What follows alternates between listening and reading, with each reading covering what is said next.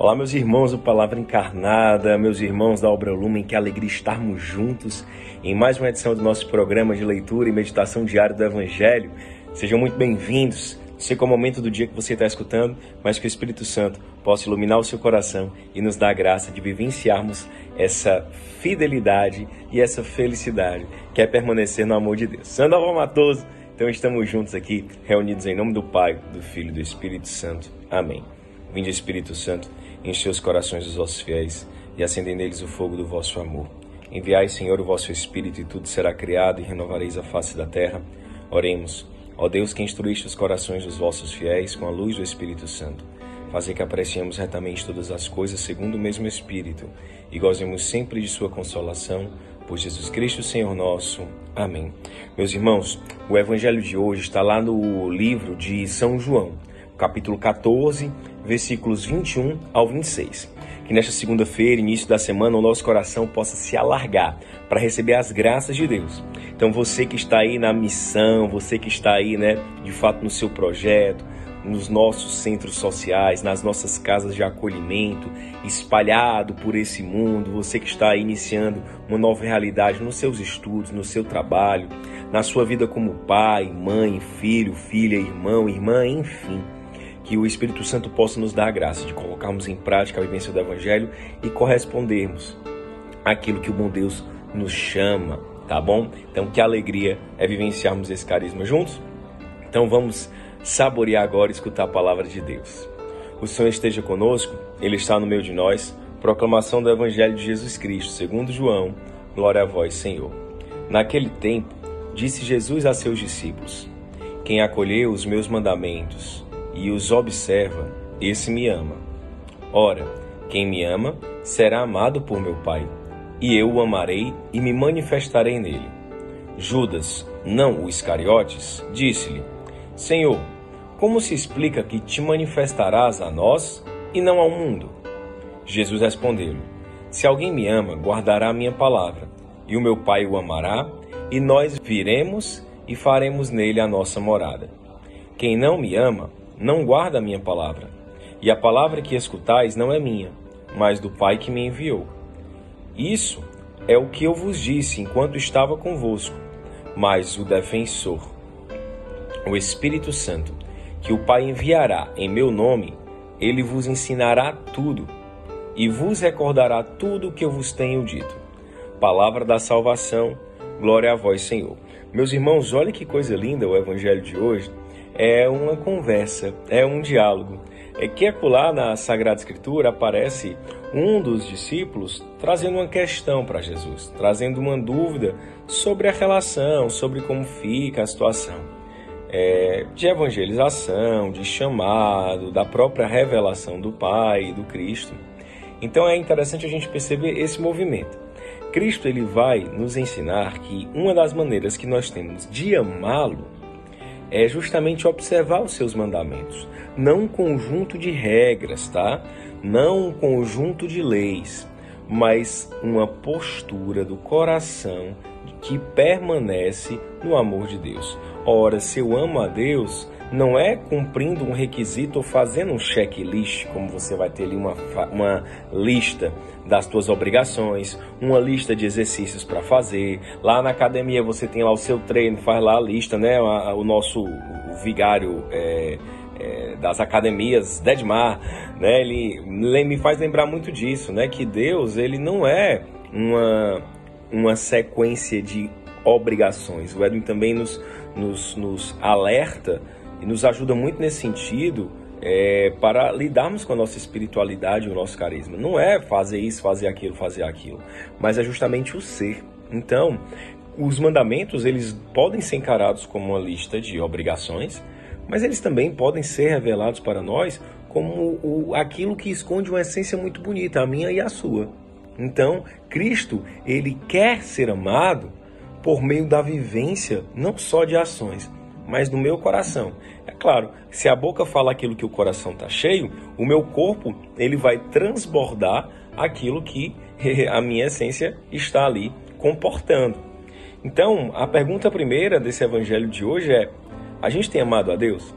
Em São João da Cruz tem uma frase linda que diz assim: Aprende a amar como Deus quer ser amado e deixa as tuas condições.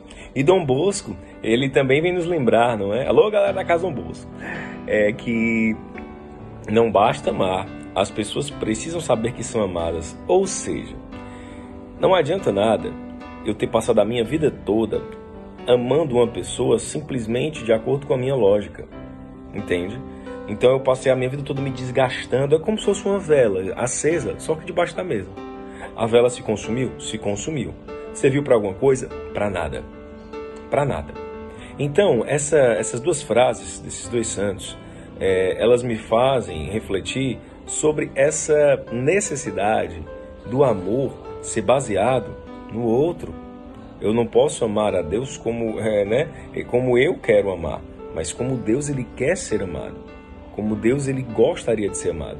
Então Cristo ele é muito categórico, ele fala, né? Quem acolhe os meus mandamentos, sem dois verbos, acolher o mandamento, ou seja, escutar, trazer para o coração, refletir, ruminar e observar, ou seja, eu acolho e coloco em prática. Essa é a maneira que Deus ele quer que nós o amemos, não só com palavras, mas principalmente com essas ações. E quem ama a Deus ama o Pai, aí é o mistério da Santíssima Trindade, né? Cristo é o Logos de Deus. E a galera do grupo Logos, Despertar Logos, aquela música linda, né? Eu quero mais, muito mais do teu amor, você é tudo pra mim. Senhor, eu quero mais, muito mais do teu poder. Quem sabe canta, você é a razão do meu viver. Nesse mundo tão racional, quantas vezes a gente acaba transformando Deus somente em uma ciência, quando na verdade é muito além, né? A ciência nos revela Deus, mas não a sua totalidade, é muito maior. Então olha que coisa linda, né? Quem ama a Cristo, ama o Pai. E olha que coisa linda, Jesus vai falar ainda mais. Olha quanto é mais bonito. E eu amarei e me manifestarei a Ele. Que coisa linda, né? Escutar isso. Deus, Ele vai nos amar, Ele já nos ama. Mas quando eu entendo, compreendo e vivo a lógica desse amor, eu me percebo amado. E quando eu me percebo amado, aí sim é onde entra a segurança e onde eu me lanço. Eu não posso me lançar naquilo que eu não me sinto é, amado. É loucura. Quando Pedro ele sai do barco, e anda sobre as águas é porque ele se sente amado ali. Então isso é muito forte, até mesmo a criança, né? É, o bebê, ou criança, o filho, enfim, quando existe um ambiente de segurança ali, é porque ele se sente amado, ele reconhece essa, essa situação. Assim, possa ser eu e você, reconhecemos que Deus nos ama, e esse deve ser a nossa força para nos impulsionar, nos lançar e ir além. E aí Judas, que não é Iscariotes, vai perguntar, Senhor, como é que você vai se manifestar para a gente, não para o mundo? Eu não estou entendendo muito bem. E aí Jesus fala, né? Não responde diretamente essa pergunta, porque não era bem isso que Judas queria saber. Ele fala: se alguém me ama, guarda a minha palavra e o meu Pai vai o amar.